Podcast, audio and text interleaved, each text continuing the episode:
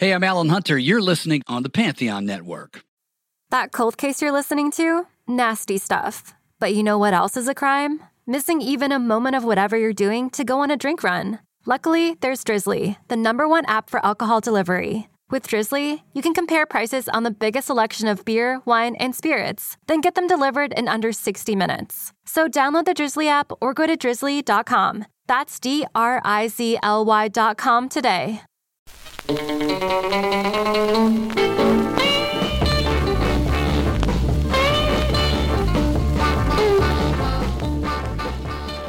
Welcome to the Highway Hi-Fi podcast, where we go track by track through the underbelly of music history, using research and trivia to locate the roots of our obsession with vinyl records. I'm Joe. And I'm Ryan, and congratulations. You have found the internet's finest podcast for music from the asylum.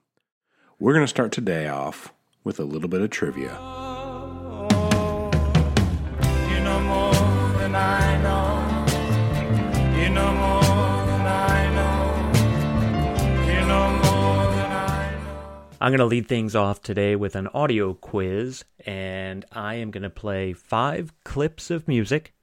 And what I would like everybody to do is name the artist, the song, and then at the end, tell me what the theme is. And as a clue, the theme is based on the songs, not the artist. But that doesn't mean you shouldn't also tell me the artist if you want full credit. Oh, come on now. All right. Here we go. Track one. My loss. Here we go again.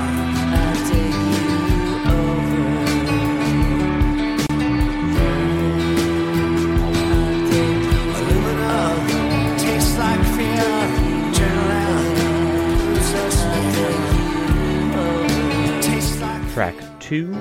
Okay, this guy walks into a bar. No, I'm just, I'm just fucking with talking. Now there's this, this young bull and this old bull, and they're standing on top of a hill. And I try to tell. Track three.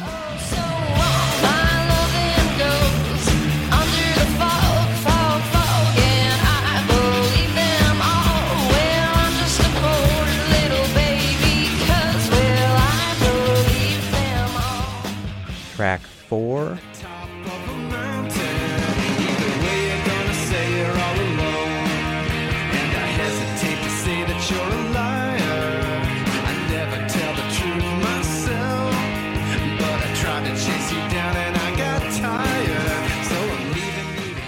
Track five.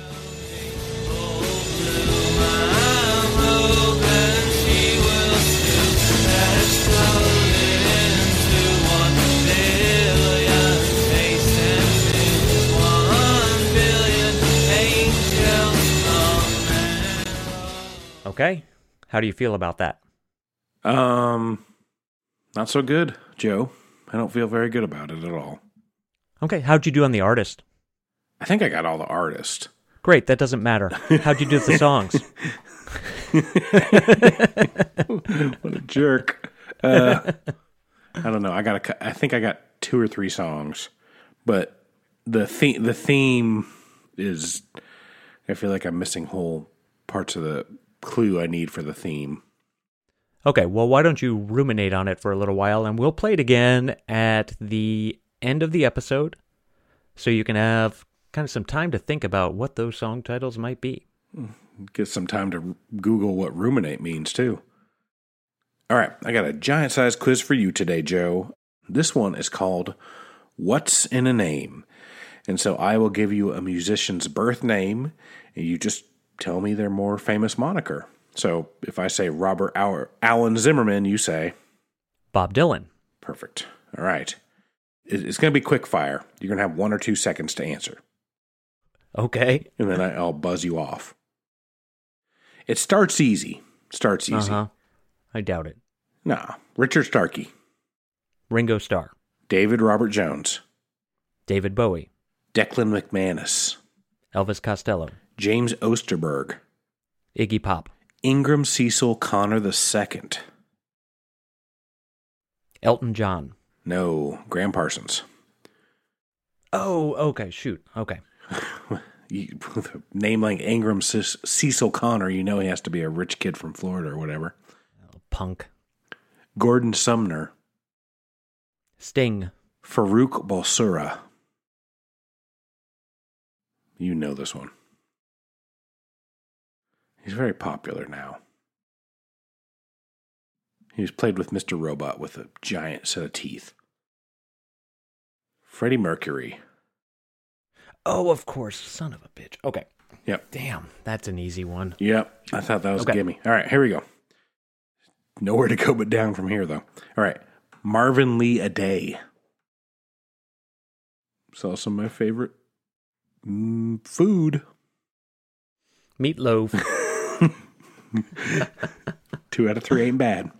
Um, Malcolm John Rebanack. Doctor John. Very good. Virginia Hensley. This one's a little bit harder. I don't know. Patsy Cline. Okay, okay. Okay. That was uh that was level two. Now we're bumping it up to level three. Here we go. Okay. Vincent Furnier. Alice Cooper. Very good. Stephen Giorgio. Stephen Giorgio. Uh-huh. Can you even, can you spell that last name? Yep. I don't trust you. G, I'm sure I'm not saying it right. G E O R G I O U. Stephen Giorgio. Boy George? Cat Stevens. Oh, okay, okay. All right. Stuart Goddard. That's Adam Ant. These are all ones I've heard, but man, they're I'm not able to pull those out. Yeah, we're it's getting tough here. Rudy Martinez. I don't know. Question mark. That was actually the only thing I was thinking with that one, and I didn't do it. Okay. Except you weren't thinking the uh, the band. You were actually thinking of a question mark, like yeah, no, like a little a light bulb. That's cracking. All I have in my head at any point. Steveland Hardaway Junkins. What's the first name? Steveland Hardaway Junkins. Steveland. Steveland. Rhymes with Cleveland. Stevie Wonder. Yes, very good. All right, just a few more. Chester Arthur Burnett. That is Howlin' Wolf. Excellent. I don't think you're going to get this one, but Edward Louis Severson the third.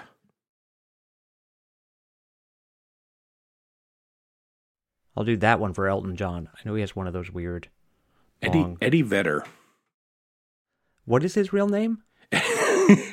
Edward Louis Severson the third. And if he actually tried to sing his last name, it would take like seventeen minutes. His eyes would roll even further back into his head. Exactly. John Simon Ritchie. I can't think of it. Who is it? Sid Vicious. All right, this one you should get. Herbert Buckingham Cowrie. I'm just going to keep going back to Elton John if I don't know it, and it's got a weird name like that. We did a uh, turntable talk on him. What's his name? Herbert Buckingham Cowrie. Tiny Tim. Tiny Tim. Okay. Just a few more. Gil, I keep okay. saying that. Gil Hamilton. Johnny Thunders. Oh, wow. Okay. Gil Hamilton is the least Johnny Thunder sounding name there is, though. Sounds like a manservant. Yes, it does. It does. Cloud Russell Bridges. Is it Claude or Cloud? Uh, Claude. Claude Bridges. Okay. Um, country singer? Mm, not as such. Okay, I don't know. Leon Russell. Okay. Richard Wayne Penniman. Um... Oh, good golly, you have. Is it Richard Hell? Nope. Who is it? Little Richard. Okay, okay. All right. Chris Carson.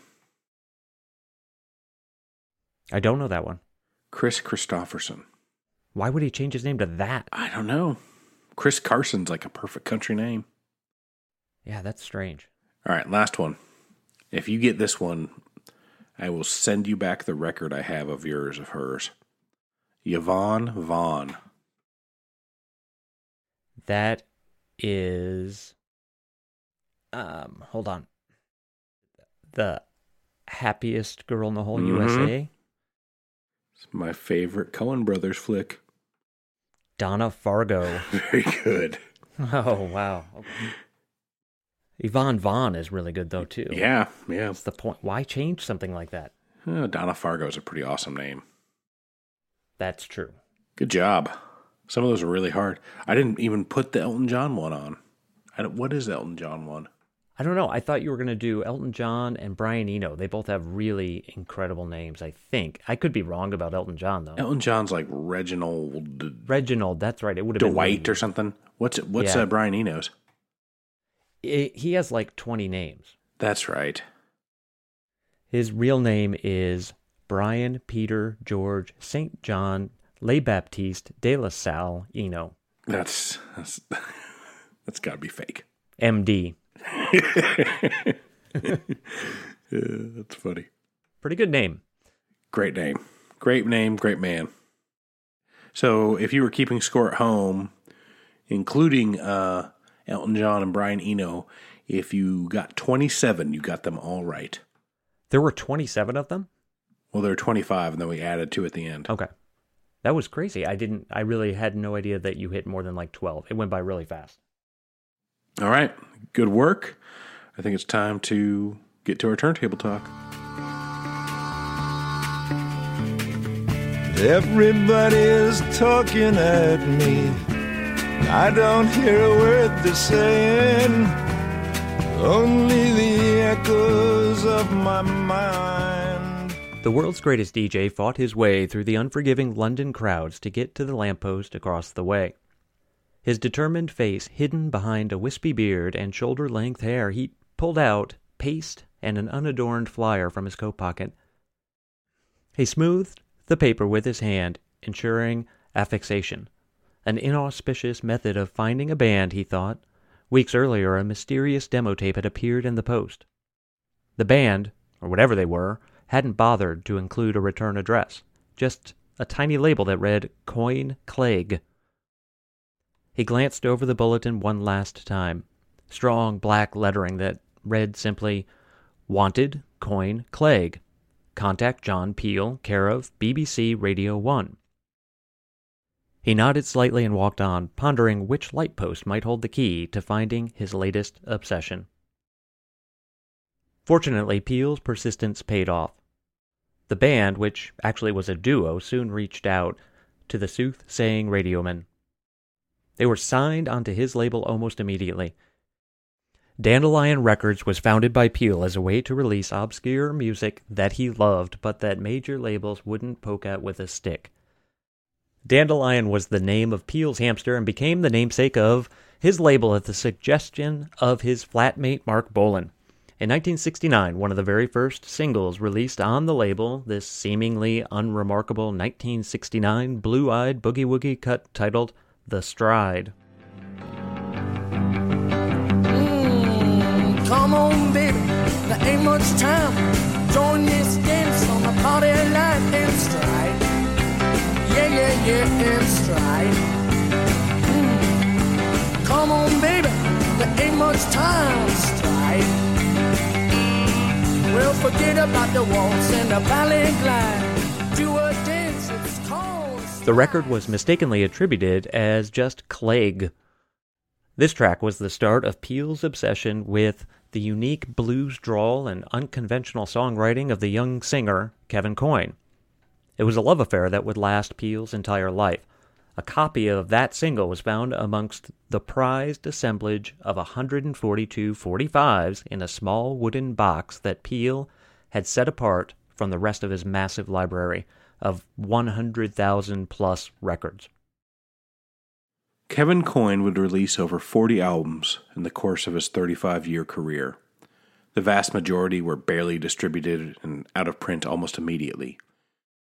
He would be hailed and championed by the likes of Peel, Richard Branson, Johnny Rotten, the Mekon, Sting, and Will Oldham, and would collaborate with countless prominent musicians. He would unceremoniously reject an offer by Elektra Records to be the dead Jim Morrison's replacement in The Doors, quipping that he didn't like leather pants. He would go on to write scores of songs about the fringes of humanity, dealing with mental illness and addiction with empathy and poise that few could match. He would pride himself on never giving the same performance twice, and by all accounts could back up this claim. He would pen bizarre operas and theme albums about nefarious characters, including notorious mobsters, the Cray Brothers, subversive comedian Frank Randall, the evil incarnate Moore murderers, and the acid-damaged Syd Barrett. And he would remain known as someone who is famously unknown. Kevin Coyne was born in Derby, England in nineteen forty-four. Derby is one of the few cities in the world that can honestly claim to be one of the birthplaces of the Industrial Revolution, with the first water-powered silk mill opening in seventeen seventeen. Up into the twentieth century, it continued to thrive as a mostly railroad manufacturing town, with Rolls-Royce even opening a car and airplane factory there in nineteen oh seven. The city was targeted by German Zeppelins in World War One, and in the twenties and thirties, it was also a target of slum clearance, which is the practice of moving people from low-income or poverty-stricken areas and placing them in the suburbs. Though it didn't sustain the bombing that other manufacturing cities in England did during World War Two, it didn't seem to thrive beyond those years either. Were you to grill anyone on the most famous people to come from Derby, Kevin Coyne would be a distant second to Lara Croft. As a child, Coyne was bullied because of his small frame and bulbous head. When he was thirteen in nineteen fifty-seven, he started attending the first of two art schools he would stay in until nineteen sixty-five. It was in the second school that he met Nick Cudworth, who would become his bandmate in Siren. It was also at art school that Coyne started playing guitar and singing, both of which he did in a way that was his and his alone. His guitar style involved an open tuning with the guitar laying flat on his lap and thumb strumming for each song, and he continued to do that throughout his whole career. His voice was somewhere between Joe Cocker, Captain Beefheart, and Little Richard. He was basically Charlie Brown with a full head of hair singing Captain Beefheart-style vocals right around the same time that Beefheart had been recording demos for Safe as Milk. nineteen sixty-five would prove to be an incredibly important year for Coyne. He married his first wife and, upon leaving art school, began working at Whittingham Psychiatric Hospital as a social therapist, where he took patients out for day trips and led painting classes. Coyne would stay at Whittingham for three years, and it was those three years that impacted most of his best work for the next four decades. By the time he left Whittingham in nineteen sixty-eight, Coyne had been emotionally drained and was a wreck, suffering from depression and starting a period of heavy drinking that only got heavier for a long time to come. It was, however, while he was working at Whittingham that Coyne, Cudworth, and Dave Clegg formed Siren.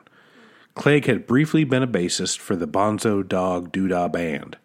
When Coyne left Whittingham, he took a job as a bus driver and then as a drug counselor, but it was Siren that was his priority. The band was playing out a lot more and building up a following. Most of their first album had been recorded while Coyne was still at Whittingham, and one of these songs, Asylum, was his first recorded foray into writing songs about people who'd been pushed off into institutions and hidden away from society. Can you see me? Can you see my eyes? Do you notice me when you're riding by? I live in a great big park where it's always dark, where the fence is high and the birds are dying. Enter the aforementioned John Peel and his newly formed record label Dandelion. Peel, who was a tastemaker for independent and just plain interesting music for years, started that record label in nineteen sixty-nine, and it ran briefly until nineteen seventy-two. The label was designed as a non-profit, with all money being split fifty-fifty with the artists, and any money going back to Dan- Dandelion would only be used to make more records. It was mostly a way for John Peel to promote artists he liked and who he thought should be listened to by more people. Aside from their debut single from the band Bo, with a song called nineteen seventeen Revolution shooting to number one in Lebanon, hits were few and far between. Their biggest hit outside of Lebanon was nineteen seventy-one's Pictures in the Sky by Medicine Head. There's pictures in the sky, help my soul get high. Ooh,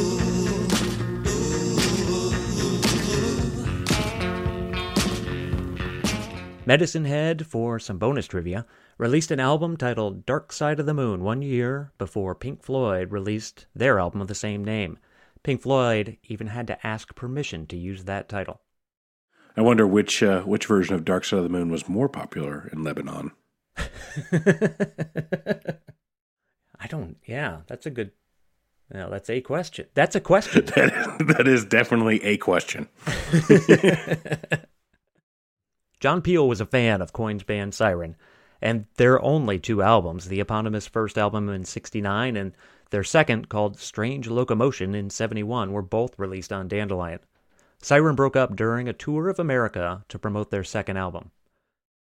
That first album had sold poorly, and that caused Coyne to become even more depressed, and it ignited his drinking even further. Do you have one or both of these records, don't you?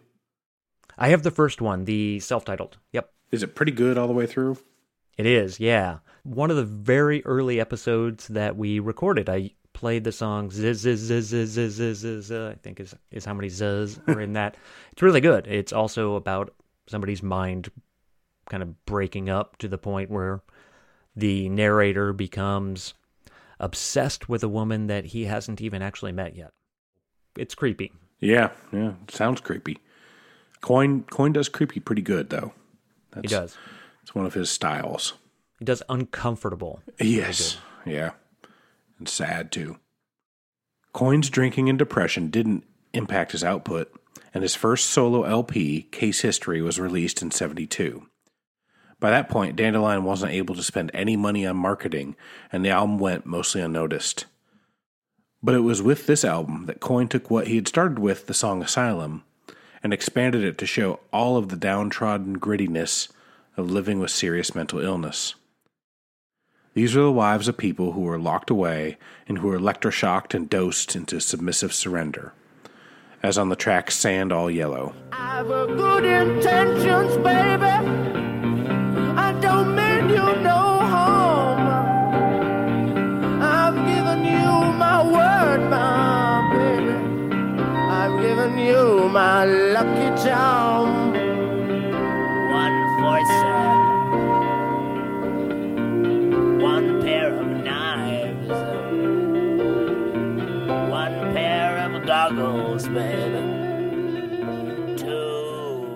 The songs aren't kind, and they aren't melodramatic, and most importantly, they don't celebrate an idyllic kind of crazy often found in music.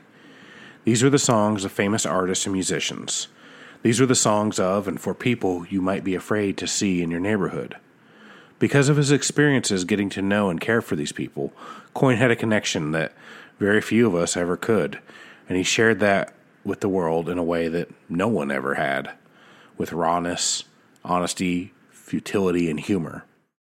My favorite track on the album is Mad Boy. It's frightening and harrowing, and it showcases Coyne's ability to put forth thoughts that only exist in the minds of people who lack the ability to communicate. It's in his head, it's in his head.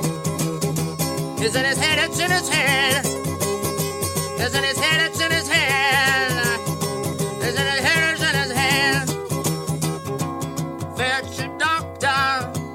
Doctor will sort him out. Fetch a doctor. The doctor will sort him out. Shout. Mad boy, mad boy, mad boy, mad boy. Can't make it anymore. Case History propelled his songwriting, and he seemed to be finally focused.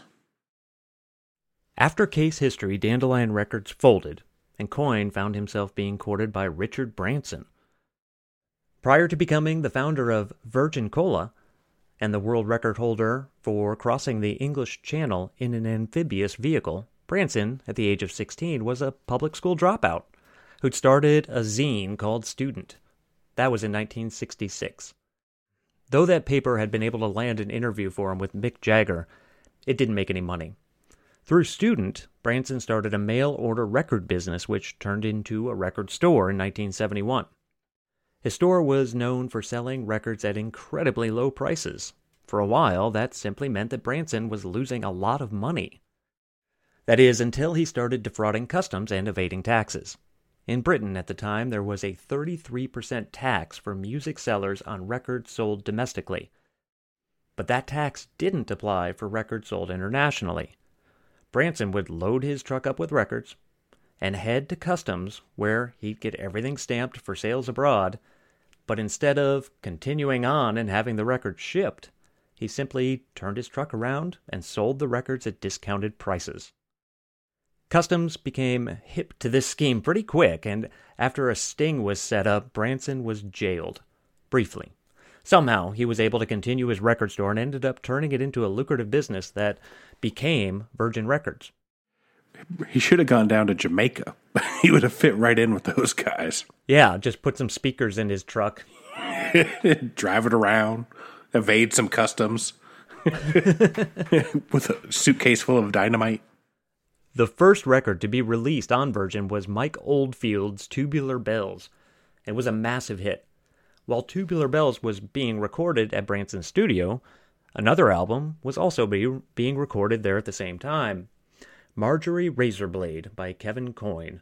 Branson was smitten with Coyne's voice and was convinced that he should be a star.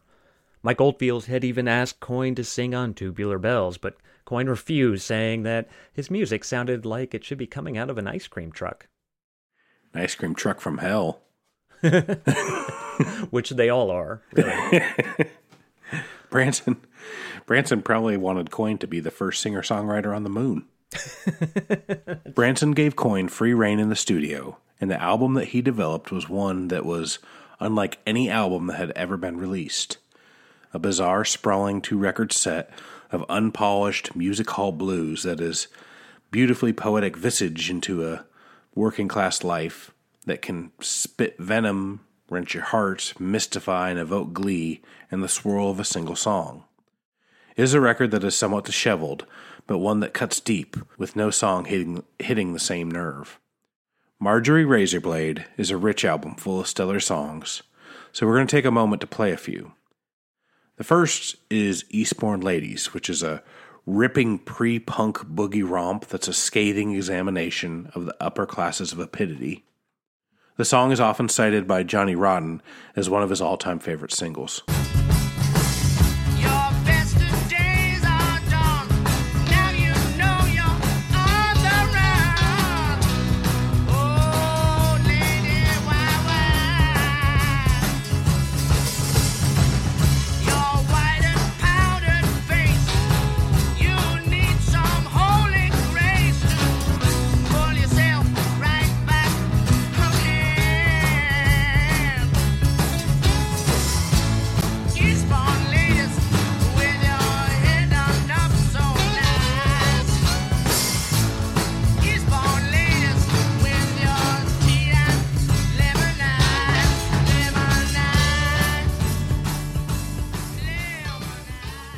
In a bizarre world, Marlene could have been one of the biggest hits of the seventies.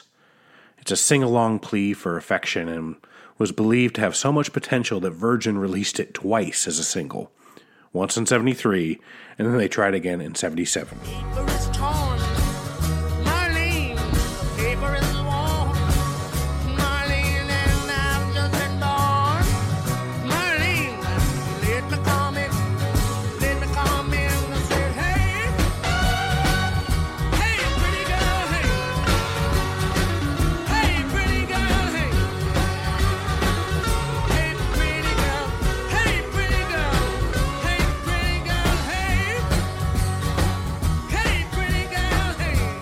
Drawing from his years working at the hospital is the track House on the Hill, which is an astoundingly real portrait of a patient's life at a psychiatric facility.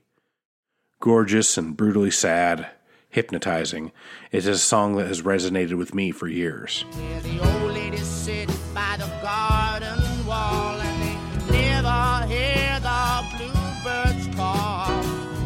Never notice the leaves that fall, 'cause they're all crazy. Where the red bus stands by the great big gate, the red bus that's always late. You know why it's always late, 'cause it's always empty. Funny, funny, funny, funny. Oh, so funny that it's making me cry. Funny, funny, funny, funny. Oh, so funny, Lord. Sometimes I wish I could die. Chris Gow, our favorite uh, rock critic, had a quote about that song. Gosh, what did he say? His quote was, "Another British eccentric with a voice scratchy and wavery enough to make Mick Jagger sound like Anthony Newley. Only this one can write songs. The annoying kid stuff tone of the perversity here pervade is redeemed by the fact that there isn't a chance it will sell. Not even with the Brit double L P condensed down to one. Also, House on the Hill is as convincing a madman song as I know. B plus." What a, what a jerk. He's really good at being a jerk, though. Yeah. What he says is true. It's convincing is a good word for his track. There, there is just a truth there that is hard to duplicate. I think if you were to pick out one song that Kevin Coyne will be known for, if he's ever, if he ever ends up being known for anything, it'll be House on the Hill. That's the one that I think is going to stand the test of time for him. Yes, yes. On the stranger end of the spectrum is this song, yet another example of Coyne's uncanny knack for presenting mental illness in song form. Good Boy grinds at the listener like it was coming inside the mind of a madman, still being traumatized by his taunting schoolmaster or overbearing parents. Boy, good boy, oh good, good boy, good boy, good lad, well done, good boy, good lad, well done, good boy, good boy, good boy, good boy, you're just a lick spittle, lick spittle, lick spittle, lick spittle. That song right there is the one that I am most affected by of any of the songs on that album. What what I like about putting House on the Hill and then Good Boy kind of back to back is House on the Hill is... it's not necessarily written from this perspective, but it's sort of on the outside looking in, like you are seeing the sadness of these people, whereas Good Boy is sort of like, this is what's going on in the inside of a lot of those people who are suffering from all sorts of terrible, you know, mental uh, issues. So he he really kind of gives a full picture of it. Both are haunting in their own way. The narrator of that one is like the voice in someone's head, which is... right. Something that you just don't hear very often from anybody. And this kind of songwriting in general just doesn't come up very often with very many songwriters at all. I would say uh, most, if they even touch on it at all, it's for like a song or two. There are only a few like Handsome Family or Tom Waits or Lisa Germano that really do multiple songs like this, and they do it very well. Yeah. Um, Dolly Parton even uh, once in a while has done that. Well, and I think you have kind of the other end of the spectrum is these people that kind of touch on it. And, and I think it, It kind of glamorizes it a bit, or glamorizes is the wrong word. Because I think at the heart of like, oh, okay, let's say like Pink Floyd's Shine On You Crazy Diamond, you know, about Syd Barrett, or James Taylor's Fire and Rain. Mm-hmm. I think both of those are probably written as a pure emotional reaction to something. Right, or like Billy Joel's Uptown Girl. Exactly. Totally pure. Mm-hmm. But... through the course of them being popular and because it's a certain sound or or whatever, they've gotten to the point where it's kind of so cheapened that it's it doesn't have any impact at all. Like I said, I don't think James Taylor set out to make a pop hit about a friend committing suicide or whatever that song is about. Mm-hmm. I do think it gets twisted a little bit, and I think you have to have that right kind of feeling or that right methodology of writing those songs like those bands you mentioned. And certainly Kevin Coyne. I don't doubt the sincerity of James Taylor or even like Eric Clapton's Tears in Heaven, but it it ends up sounding more like a, a greeting card about sadness, yeah. not an idea of what's going on in people's heads when they're kind of losing their grip, uh, which is which is much more terrifying and much more discomforting. And the impact just goes away so quick. Yeah. Doesn't have the same resonance. I think the Handsome Family do as good a job as Kevin Coyne does because they're doing it as narrators like he did, um, and like the others that we mentioned, Tom Waits and Lisa Germano, but they seem like they're capturing a real, like a reality in there. Yes. Whereas even Tom Waits, who's a wonderful narrator, one of the best ever, some of his seem almost cartoonish at times. And the Handsome Family and Kevin Coyne have humor in there, but it's not exaggerated. Well, I think of like the Handsome Family line where they say, and you think of your Aunt Barbara, or the screams of your Aunt Barbara who went crazy in the seventies, wrote poems to Jimmy Carter but forgot to feed her kids. In two lines is a perfect encapsulation of just somebody who's breaking, you know, without saying, oh, look at this crazy person, you know. Yep. It, it, it's just so much stronger and so much powerful. And I, I don't think that's easy to do. I think more people would do that if it, if it was easier to do. With Tom Waits, he's making it more theatrical. Like Frank has burned down his house and he says, oh, it's all chimney orange and Halloween red. But that's that's not the same thing, I don't think. No, no. Well, and Nick Cave can speak of crazy people, but they're usually kind of violent and almost like a graphic novel or a, a cartoon. And I think Nick Cave is, while he was doing that, those um, kind of deranged characters, almost barbaric characters at times, now he's kind of moved into sadness and depression. Clearly there's a reason for that, and he's really excelled at that, I think, because it does sound real, and even though the words are much more abstract than they used to be, he's able to nail that, but I think that's a different kind of feel. That's unthinkable sadness, not the brain is injured. We've, we've talked a lot about this in preparing for this episode. It's an interesting thing, and it's not always easy to to talk about, even analyzing it, but I am glad that there are musicians who, who are willing to kind of talk about this in more than a, here's one song about mental illness, sort of throw it on there because that's what this song is about, but as a real examination and giving some time and thought and to the power of it. And exposing listeners to people that they've marginalized. Like, these are real people. This is what's happening in their head. It's not their fault. Don't just shut them away in, a, in an asylum or an institution. Marjorie Razorblade made a huge critical wave upon its release and was promoted heavily by Virgin, but for whatever reason, perhaps the challenge of the lyrical content or the bare-bones instrumentation or Coyne's acquired taste vocals, as Mister Chris Gow told us about, the record didn't sell well. Coyne was particularly disappointed with the commercial failure, stating, I felt like I was tapping into something exceptional. I'd managed to transfer Englishness into blues form. Those crackly old records coming through the ether that touched something inside of me. But it didn't reach people properly. It was misunderstood. We might offer an alternative, that the album was understood by the audience, but to the point of making them feel uncomfortable, confronting a reality they'd rather avoid, especially in an era when psychopathology wasn't considered an illness but rather a defect, and those suffering were treated as pariahs. Virgin sliced up the double L P to a single disc for the U S release, but that sold even worse than the original. This was the start of an uncomfortable symbiosis of Virgin Records pushing Coyne to become a star, their Joe Cocker as it were, and Coyne pushing back. This dynamic started with Marjorie Razorblade, would throw his career off its path to the point where success was a doomed prospect to begin. Case in point, Blame It on the Night, the next record, was a fairly blatant attempt at commercialization, complete with superfluous horns, strings, and female vocals that appeared as natural as English language overdubs on a kung fu movie. Virgin, still a fledgling label, was desperate for another hit record, but Coyne sounds bored and lazy most of the time.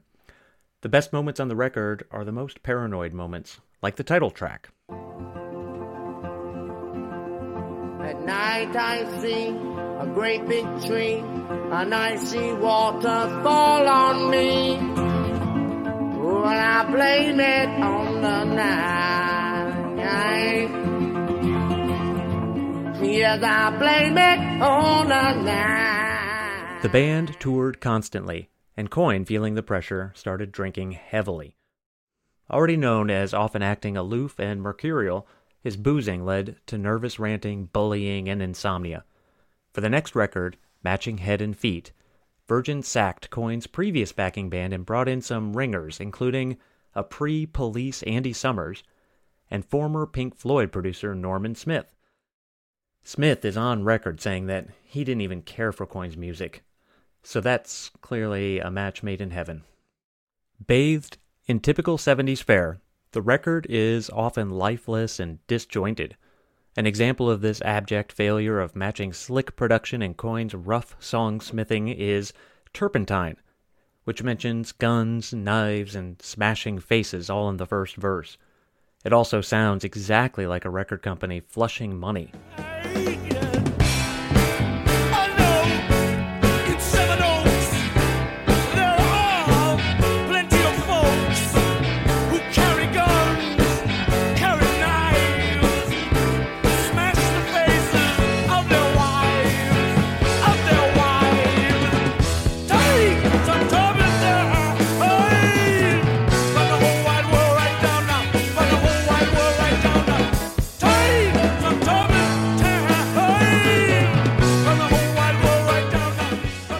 Next record, Heartburn, was equally disappointing. Virgin brought in Mutt Lange for a couple of ill-conceived disco singles. Dumpster Fire might be too generous a word. In private, 'cause each time I see you, I break down and cry. Don't stop, walk on. Oh, walk on by. Don't stop, walk on. Oh, walk on by. Don't stop, walk on. Oh, walk on.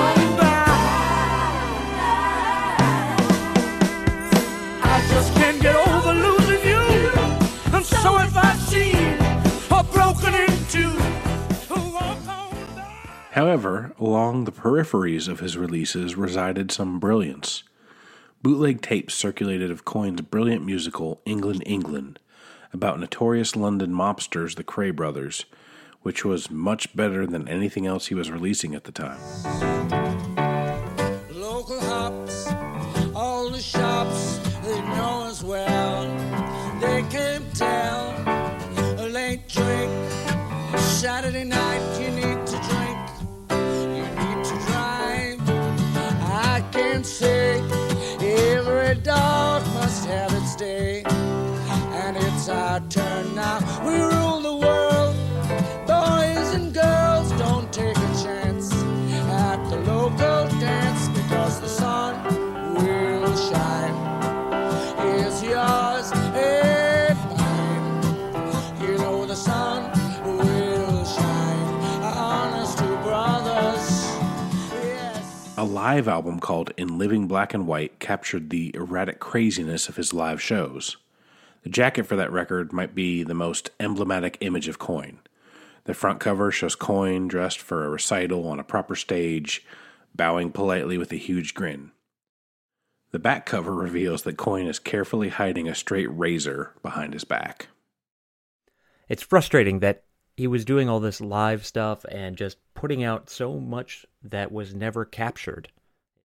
It's too bad, because I would really like to hear a lot of those songs from England, England, and the Cray Brothers, and I, I think that his sons have released some of the demos, but I'm not positive whether they actually are from those shows or whether they're even from those musicals.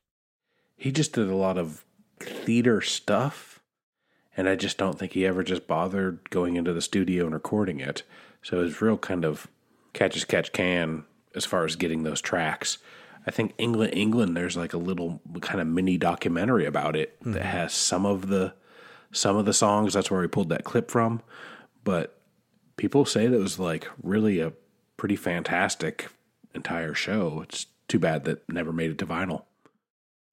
There is a website out there that captures a lot of the bootlegs, and I think some of those might be there, but it was it was pretty overwhelming to look through it. Oh, just going through his studio records, there's so many. He's he has a huge discography for a guy who's not really well known and probably doesn't have like a, you know, short of House on the Hill, that's still not like a household song. You're not going to hear it on the radio ever.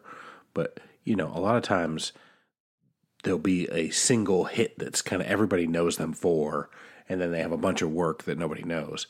I don't think he even has that one song that he's real well known for.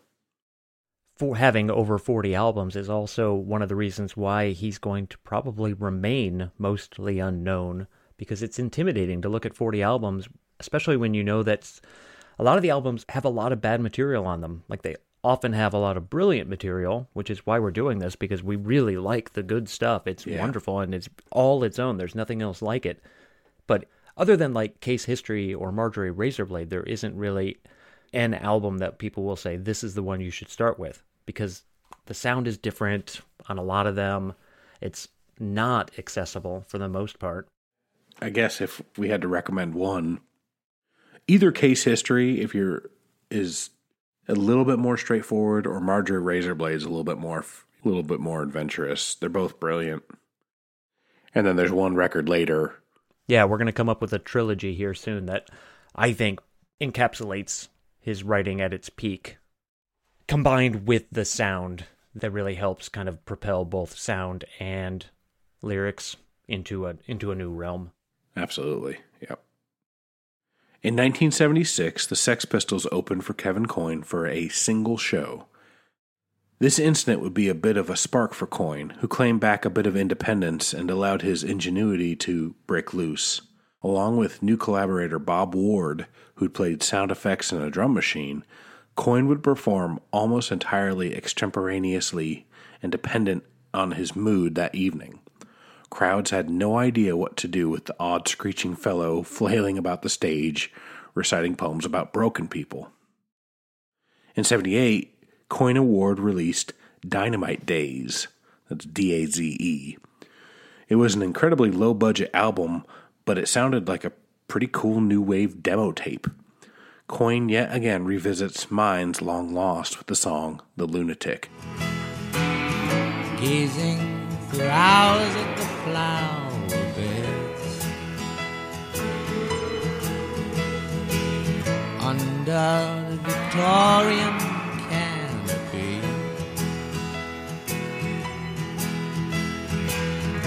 walking the leaves of the dead trees. Oh, you're alone, alone, alone, alone, alone, alone, alone. The accompanying tour was miserable, and Coyne was depressed and completely unpredictable. However, his artistic drive at this time was still strong, and he was co-writing several plays and even helped create a film called The Institution. The next Coyne release was the album that should have been his breakthrough record.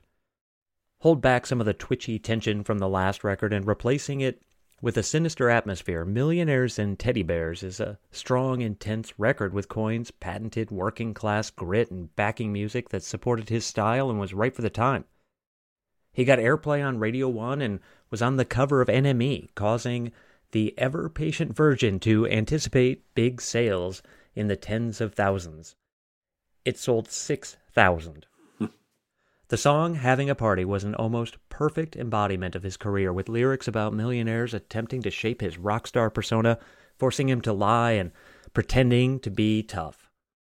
The final verse of the song is a bizarre Kafkaesque vision of Coyne being trapped in a hall full of golden records with disembodied voices asking which record is his. I had a nightmare boogie one last night. I dreamed I was trapped in a hole full of gold and discs. Somebody said to me, which one is yours? And I had to confess I hadn't got one. Hadn't got a single, hadn't got a single one at all. Not one at all. As the record continued to fall on deaf ears, Coyne's stage shows became increasingly experimental and confounding. About this time, he would perform songs from a partially completed musical about Elvis Presley, appropriately titled Fat Old Hero. His eccentricities would fuel his next three records released in between seventy-nine and eighty, which are amazingly dark, demented, and enthralling. The first was his collaboration with Slap Happy, Henry Cow, Art Bears, Avant-Garde Chanteuse, Dagmar Krauss. Babel is an absolute cult classic. It is an intense and emotional ode to the vast wastelands between love and loneliness, written as Coyne was in the depths of alcoholism and a failing marriage. Coyne and Krauss primarily trade off songs rather than duet, but their vocals work to accentuate the dependency of the theme. Here are two tracks that demonstrate this stylistic approach. Krauss's lead on Lonely Man and Coyne leads on I Really Love You. Lonely men crawling in corners, opening drawers with nothing to hide, seeing doors that don't exist, living your life in a vacant mist, creeping down and falling around. Lonely man, you're not walking, never go on streets you're not talking.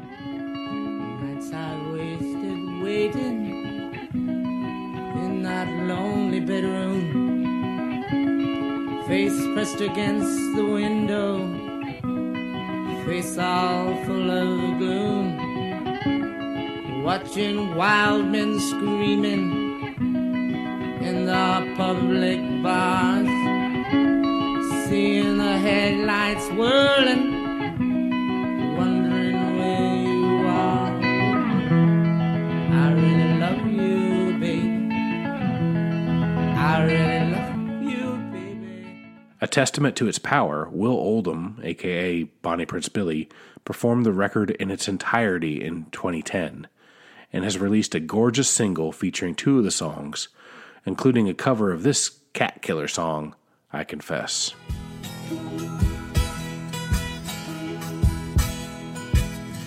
I confess that I killed the cat.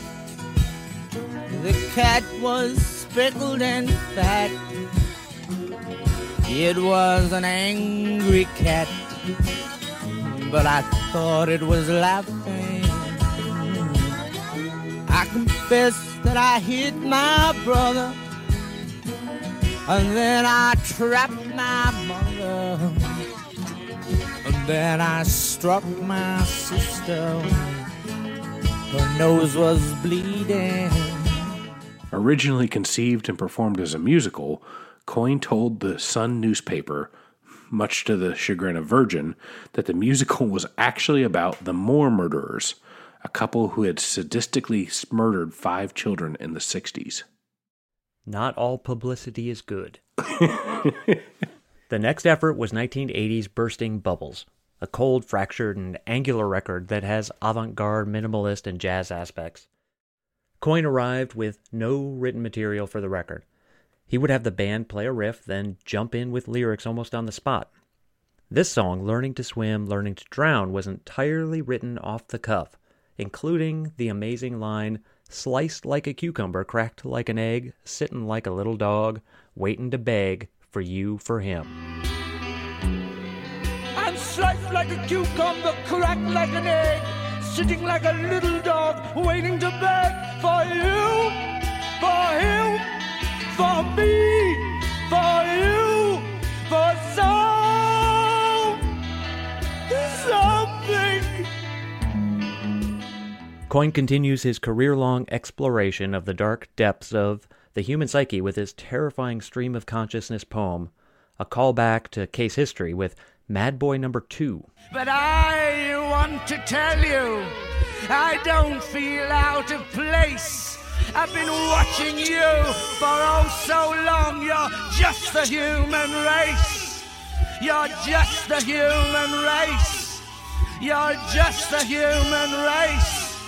You're just the human race. You're just the human race. Coyne was deteriorating quickly. His father had died, and that was a huge emotional burden to him. Bob Ward begged him to take a year off touring, but he was back on the road in a month or two. In the midst of the chaos, Coyne entered the studio with the new waivers, The Ruts, for a session that was an uneasy combination of chaos and conviction. Coyne would be one hundred percent self-assured about a song as soon as it was recorded, not caring at all to do any extra takes in favor of hitting the pub. Described by the band as the antithesis of a control freak, released in nineteen eighty was the double L P Sanity Stomp, and it was naturally uneven and would ultimately prove to be the last straw for the Virgin Coyne love affair. In the early and mid-eighties, Coyne had lost almost any footing he had had in his professional and personal life. Virgin had long abandoned him, and he was bouncing around labels with uneven to horrible results. His marriage dissolved completely, and he became estranged from his sons.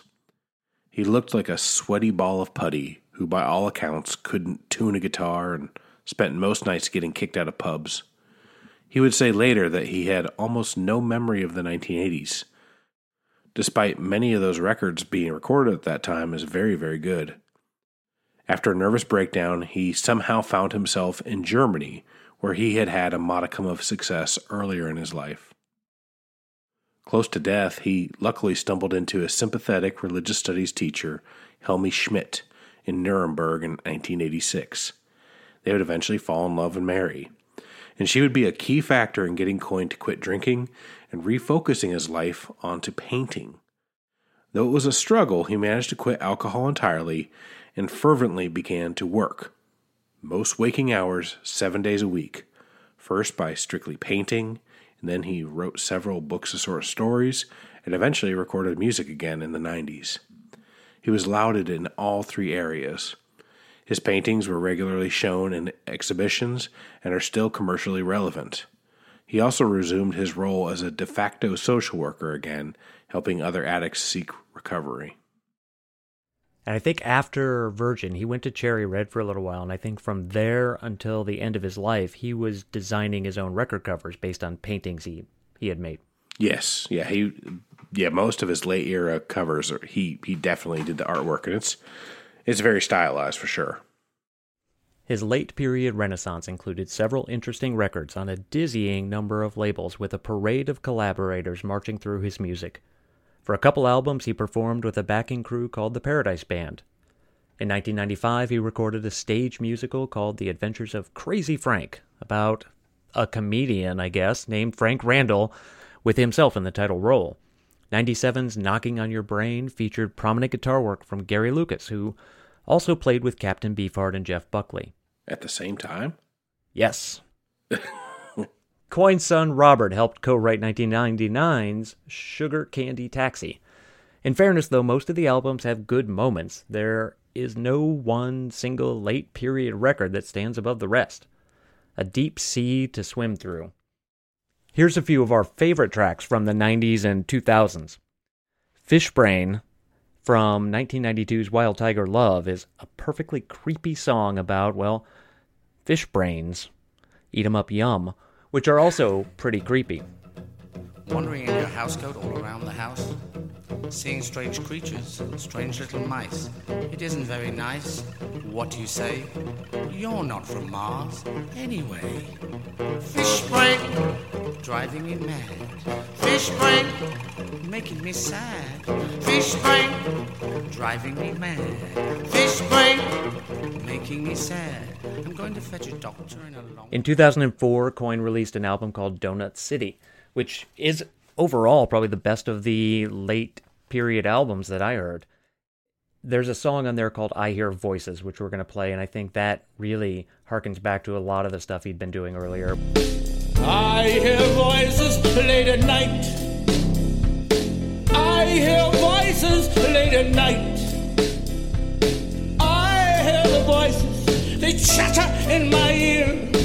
I hear those voices late at night. two thousand two, Coyne flew to Chicago to record with Mekon John Langford and alt-country superstuds, the Pine Valley Cosmonauts. There was no music or lyrics prepared beforehand, which made for a fun, spontaneous recording session that had Coyne making up words on the spot, as he was often wont to do. All eleven songs were recorded in one fifteen-hour session. One Day in Chicago isn't a true swan song, but it sounded full of life with some beautiful moments that give insight to the direction that Coyne may have taken had he lived longer. Here's one of our favorite tracks from his entire career, called Over Land and Sea. Standing in the green grocers with the apples telling all those lies. She's forgot the love we used to have. I'm just a nothing to her. It's sad. I want you. I want you.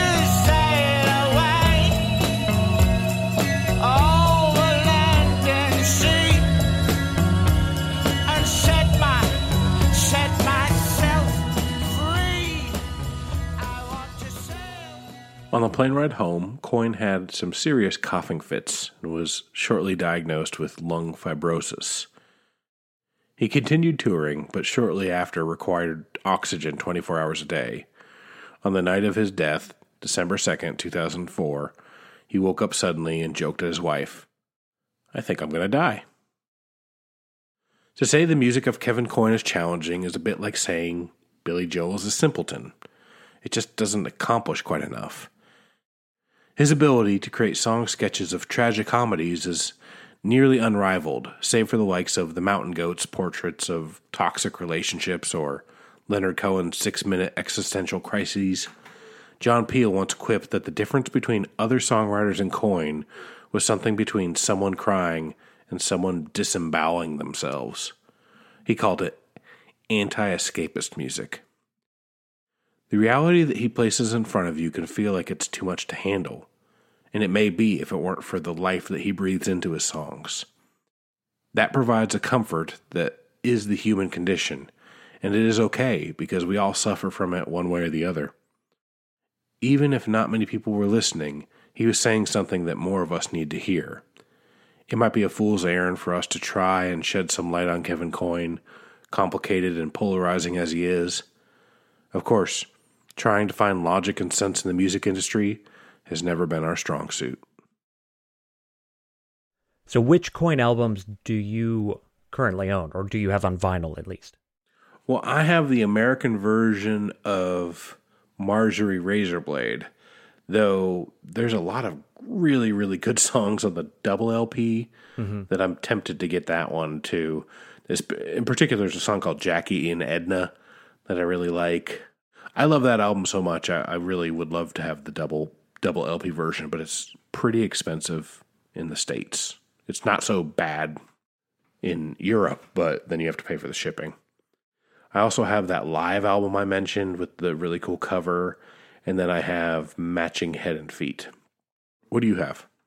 I have Case History, Marjorie Razorblade. I actually have both versions, single and double. Uh, Matching Head and Feet, which I've never been able to get into. In Living Black and White, the live album you just mentioned, uh-huh. and Babel. And then I have that Siren one as well. And I was thinking even about, with that Marjorie Razorblade, I don't need the single version anymore, so I would be willing to give it away if somebody, mailing it to somebody, if anybody, if a listener wants a copy of it, I can send it to them if they would like it.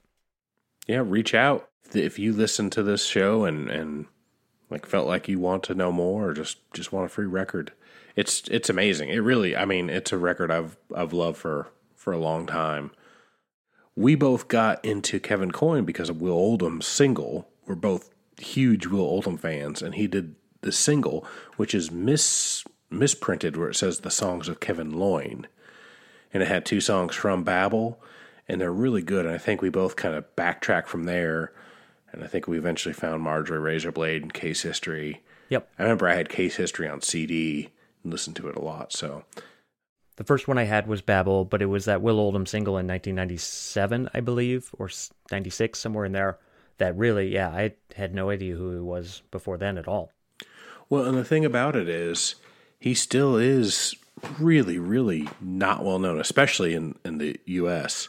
We did a kind of informal poll on Pantheon, our our podcast network, where I asked a bunch of the hosts, hey, you know, vote on, you know, if you know Kevin Coyne, if you've heard of him, or if you don't know him at all. And almost everybody didn't hadn't heard of him at all. I think at least one person had heard of him, knew he was kind of a British songwriter guy, but didn't couldn't pick him out of a lineup or anything. Like we said, there's a lot of possible reasons for why he he never got famous. His content, Virgin messing up a lot of things. Though I will say this about Virgin. They must have lost a ton of money on him, and they didn't give up. Yeah, Branson liked him a lot. I mean, he had really strong backers. Peel loved him too, you know? Yep. So I don't think he was purposely not trying to get famous, but I also think he there's many things he did that did not help him with his career. I think he made claims about not wanting to be famous, but I think it was after he had already known that he wasn't going to be famous. So I don't know if how honest they were. He accepted it. And that is a totally true fact that, that Elektra ap- approached him to, to front the Doors, and he very wisely turned that down because that would have been all sorts of awful. It was like immediately after Morrison had died, too. Like a Coyne had said that it was kind of gross how quick that they had approached him. A lot of times that's the factoid that people know about him. So, yeah. Anyways, a wonderful artist, definitely worth your time getting into, and hopefully this show kind of gave you a, a snapshot of whether you would like him or not. And send us an email at highway hi fi podcast at gmail dot com or Twitter or Facebook. First one that comes in with with a request for the album, and I will send off that single L P version of Marjorie Razorblade. All right, you ready to play some songs? Yeah.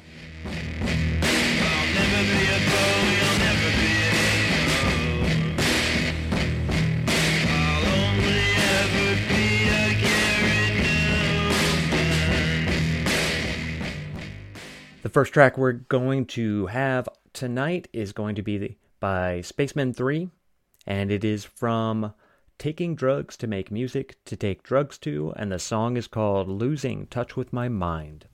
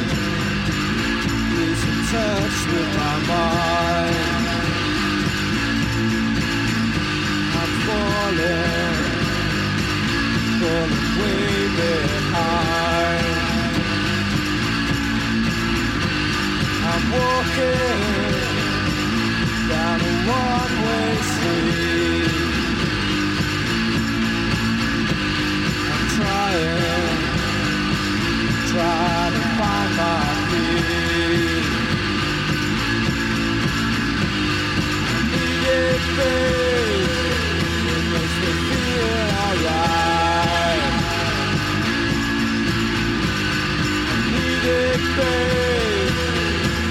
me feel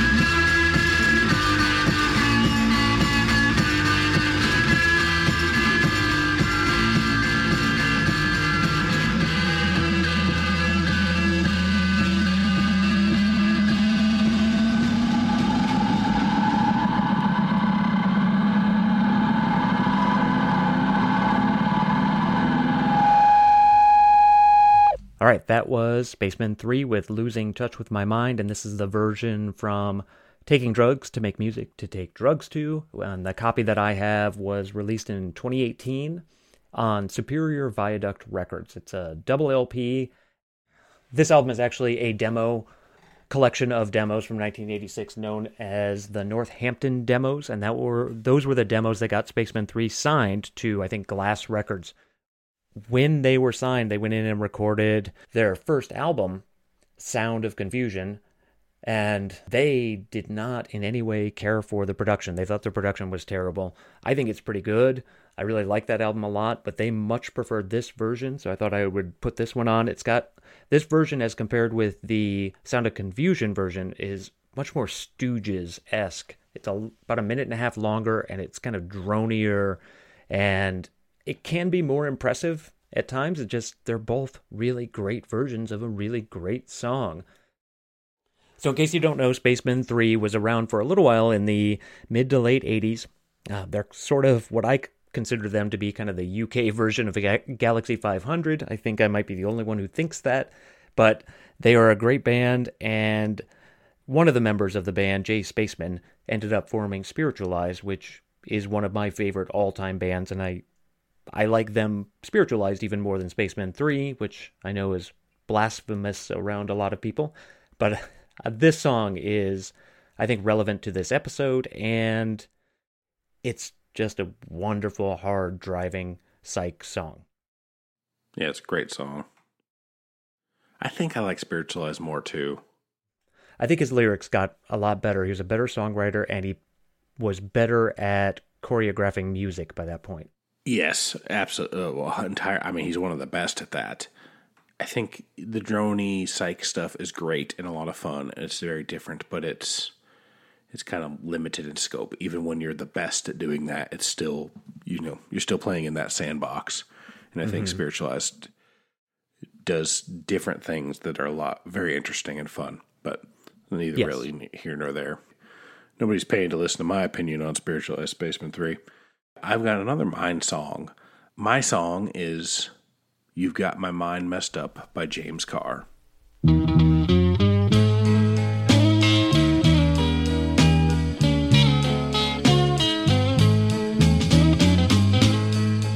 said I wasn't gonna tell nobody, but I just can't keep it low to myself now.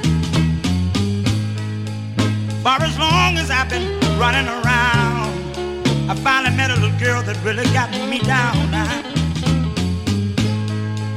Baby, you got my mind messed up now. Little girl, little girl, you sure got my mind messed up now. I go to bed, Lord, and I can't sleep. Sit down at the table, ooh, Lord, I can't eat that. Somebody believes that. Please help me now. Oh, oh, oh, sugar plum dancing all in my mind. Every day you whip me seem like Valentine. I walk the rainbow, Lord, and I chant the moon. Walk around the world and get back before noon now. Baby, you got my mind messed up, darling. Sure got my mind messed up now. Eyes wide open, Lord, and I can't see. Anywhere the woman goes, she can lead for me. Somebody just gotta, just gotta help me.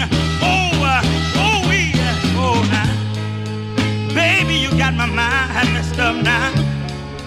Sure got my mind messed up now. You know I love you with all of my heart. I do the thing you want me to do. For you I climb the highest mountain. Baby, for you I swim the deepest sea. Anywhere you go, you can lead for me. I, I love you.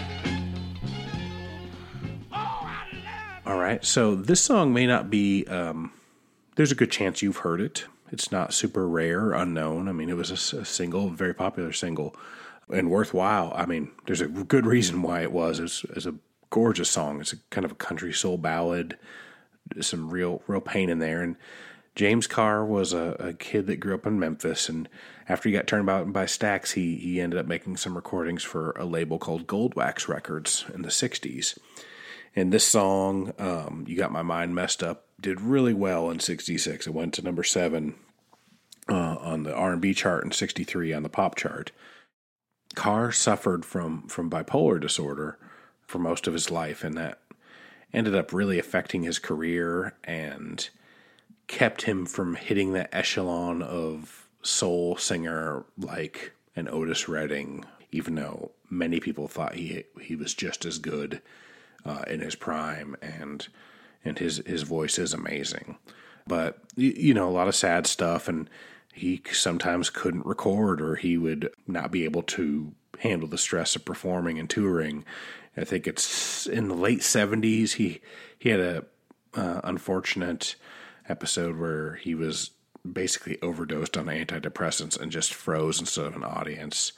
Um, so he, he never really totally recovered from his mental illness, so kind of sad. He died with died of lung cancer in the in the nineties, pretty young, in age fifty-eight. But he has had sort of a a revival, and people have really understood his significance and his power as a soul singer. The album, and this is a, if you love soul music, this is a kind of a classic. But it's called "You Got My Mind Messed Up," and it was in nineteen sixty-seven on Goldwax, and I strongly recommend it. I think he's mostly known for The Dark Side of the Street, right? Oh, yeah. I didn't even mention that, yeah. Which was covered by all sorts of people. He should have been as big as Sam Cooke or Otis Redding, Solomon Burke. They should all be, yeah. He should be right up there with them. His voice is at least as good. And You Got My Mind Messed Up is start to finish almost a perfect soul record. I mean, it's it's great. It's just beautiful. Absolutely. And there are reissues out there, too. Yeah, I, ha- I have a reissue, I think. My second song is Dogwood by Terry Allen.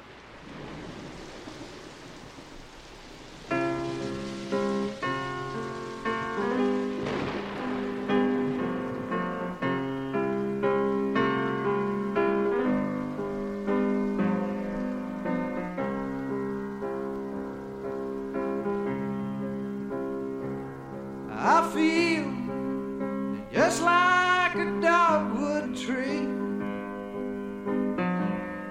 Yes, somebody come and carved a cross out of me. Then they carried me down to Jerusalem, and people that give me to the carpenter's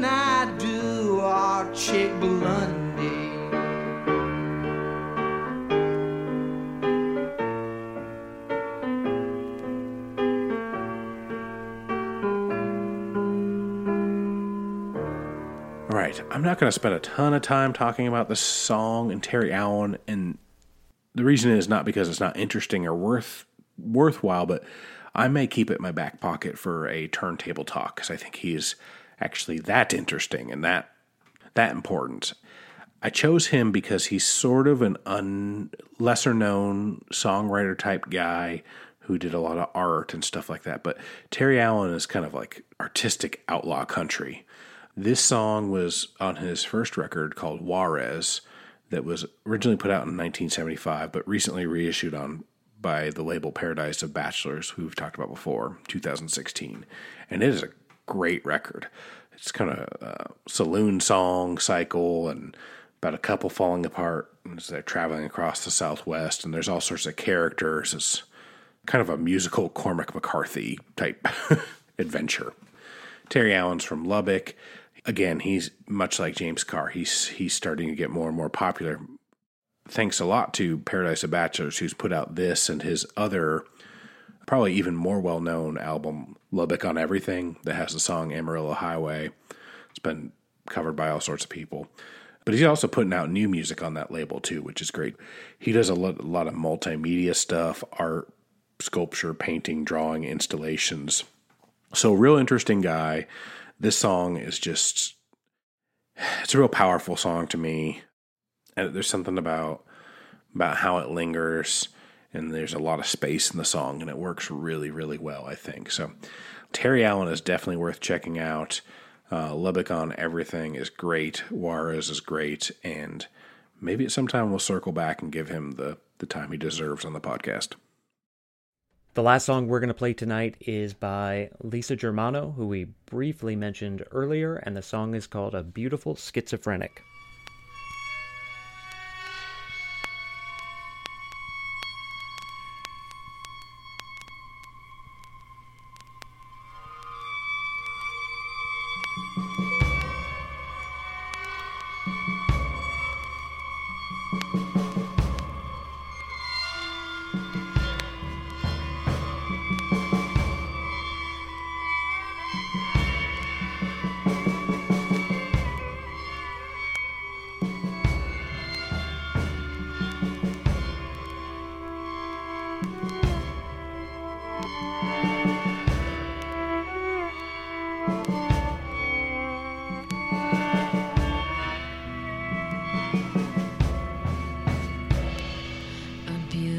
Schizophrenic,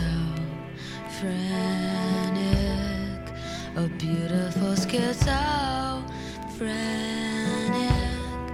I just don't know which one I know I like. I know you like my bad side. I love you like my good side. Just don't know which one I know I like, the one I know I think same as you, you.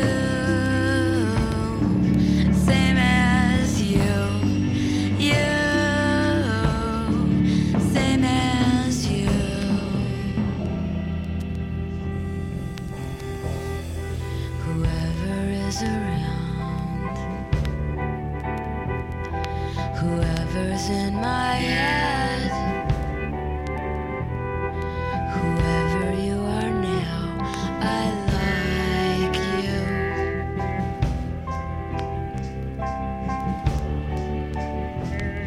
I know you like my true thoughts. I love you like my best thoughts. I just don't know which one I know I like, the one who likes me too. Same as you, you.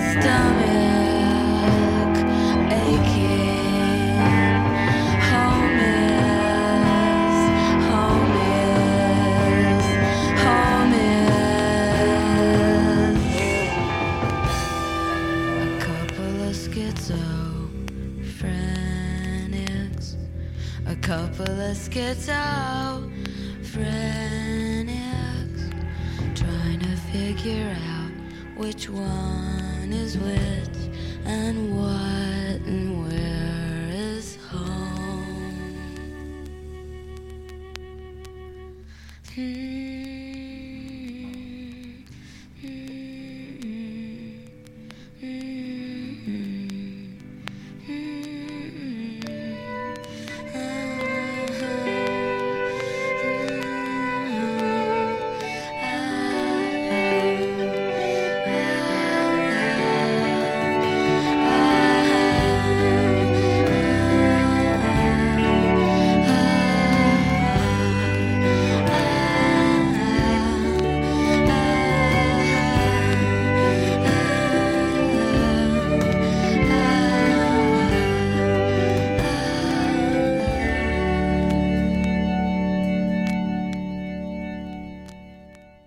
All right, that was Lisa Germano with A Beautiful Schizophrenic off of her nineteen ninety-six album, Excerpts from a Love Circus, released on four A D Records.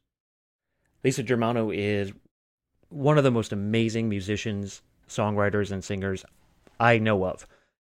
She's able to create entrancing landscapes right inside of your head. It's like they're, it's just going right into your ear as a whisper, and it's really got a lot of great instrumentation, especially on this album and the album before this called Geek the Girl. And there's a lot of calliopes and toy pianos, and she's arranged it all wonderfully. And she's known for being a violin player, so there's a lot of violin on it as well. And she writes a lot of songs about addiction and depression and self-loathing a lot, which is an illness all in and of itself, I think. Uh, but on this album, she does a lot of that with humor and sadness, and it's an incredibly affecting album overall.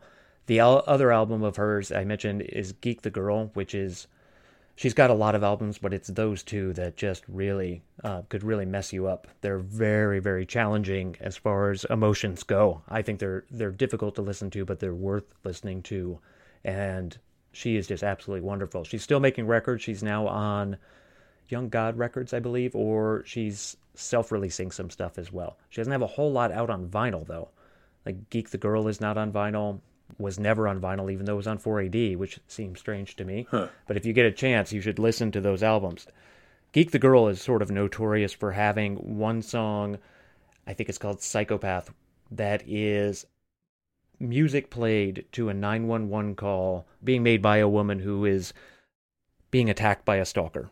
It's harrowing. Yeah, it's brutal.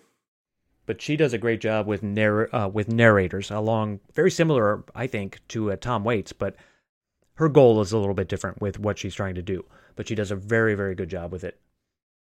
All right, well, that's uh, four songs for you uh, that kind of fit with our theme today. And now we've only got one uh, one piece of unfinished business, and that's the audio trivia. Okay. Let's do it. I better figure this out real quick. All right, so what I'm going to do while you are putting on your thinking cap, which has never helped, I'm going to go ahead and play these again. And this quiz is five clips. I would like for you to name the artist, the song, and what is the theme. And the theme is specifically based on the title of the songs. All right. Here we go. Track one. My loss. Here we go again.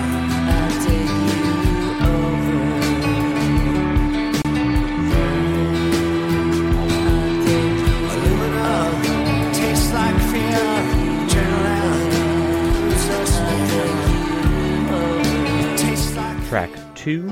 Okay, this guy walks into a bar. No, I'm just, I'm just fucking with drunk. Now there's this, this young bull and this old bull, and they're standing on top of a hill. And I try to tell. Track three.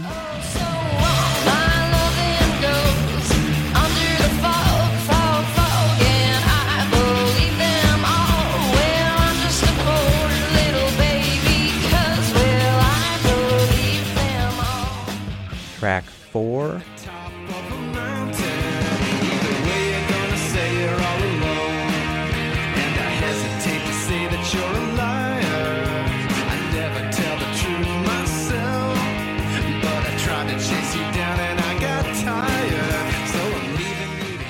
Track five.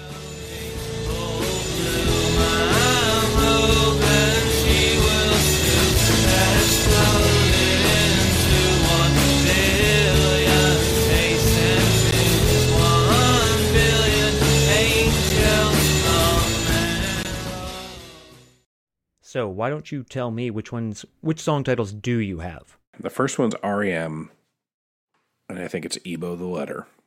Yes. Okay. The second song is Liz Fair. Uh, it's something from Girly Sounds, but I don't, I don't know the name of the song. The third song is Yeah Yeah Yeahs. Yes. I don't know the song of that either. Okay. The fourth song is a great song, and it's a song I used to love, and I have probably haven't heard in a decade. but it's Sabado Ocean. Yep. And I listened to that a lot. I listened to a lot of Sabado back in the day, and I don't as much anymore, which is kind of strange. But great song, Ocean. So I got Ebo, The Letter, and Ocean. The last song is Neutral Milk Hotel, and I think it's Naomi's song. I don't know that album as well as far as the song tracks, but I think that's Naomi's song. Just called Naomi, but yeah. Oh, okay. Yep. Okay, you so go. You've got Ebo, The Letter, Ocean, and Naomi. Track two is Liz Phair, and the song is called California. Okay. And track three is the Yeah Yeah Yeahs with a song ca- called Why Control. Oh, that is the name of that. It is. I would not, I have no reason to lie. Oh, I should have got that one. All right, so now you have Ebo, The Letter, California, Why Control, Ocean, and Naomi. Ebo, The Letter.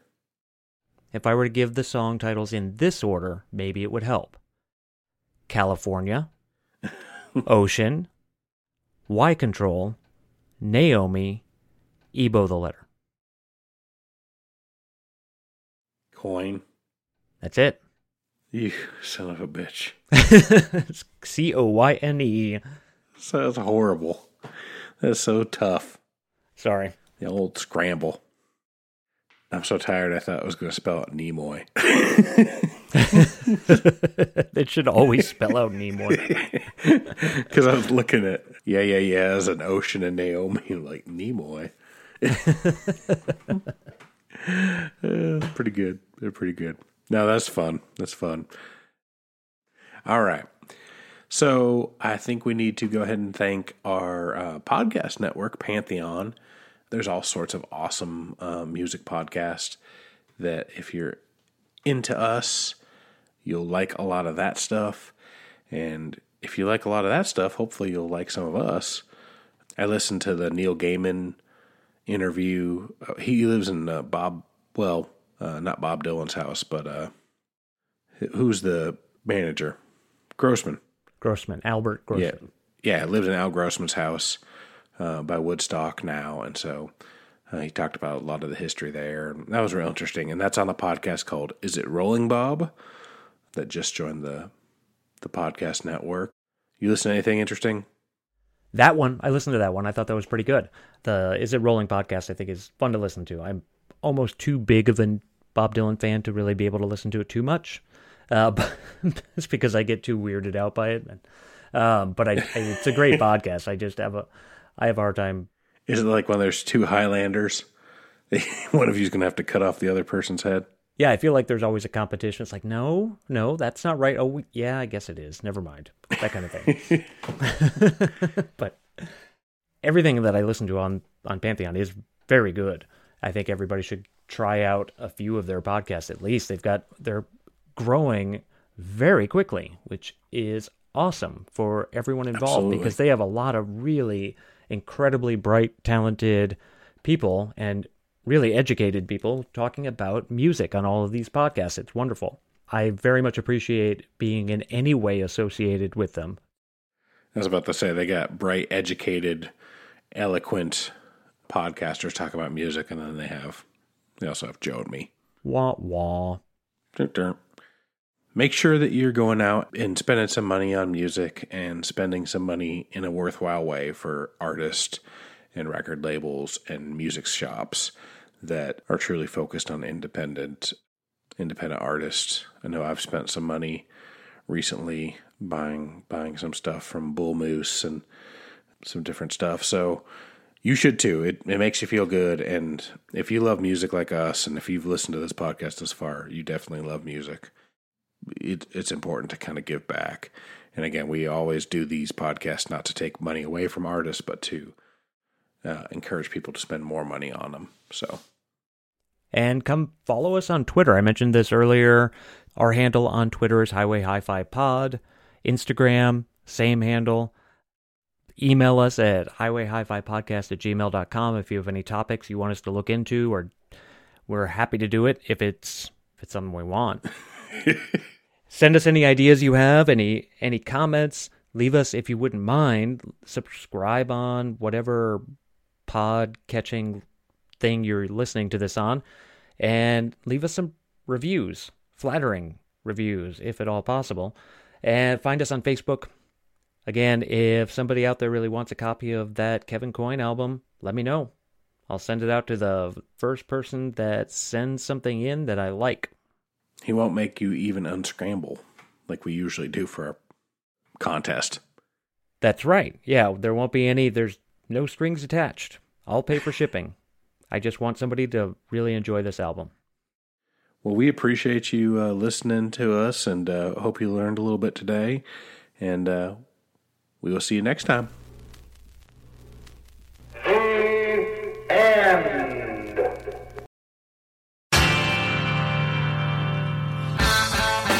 Hey, this is Brad Page from the I'm in Love With That Song podcast, inviting you to join me as we explore a different song each episode, discovering what makes these songs great. The performances, arrangements, and the production tricks and techniques are all part of creating those magic moments that turn a good song into a great one. On this podcast, we take a deep dive into each song, listening to all those nuances that came together to make it a great song. Our journey takes us across the musical map, from the Beatles and the Stones to Aretha Franklin and Tom Petty, Kiss, The Cars, Todd Rundgren and Roxy Music, from Badfinger to Al Green, Stevie Wonder to David Bowie, from Aerosmith to the Zombies. We listen to it all on the I'm in Love With That Song podcast. You may be unfamiliar with some of these songs, and some of them you've probably heard a hundred times, but I bet if we listen closely, we can discover something new. So, join me on the I'm in Love With That Song podcast, and let's listen together, because I think you're going to love these songs too. Yeah, yeah.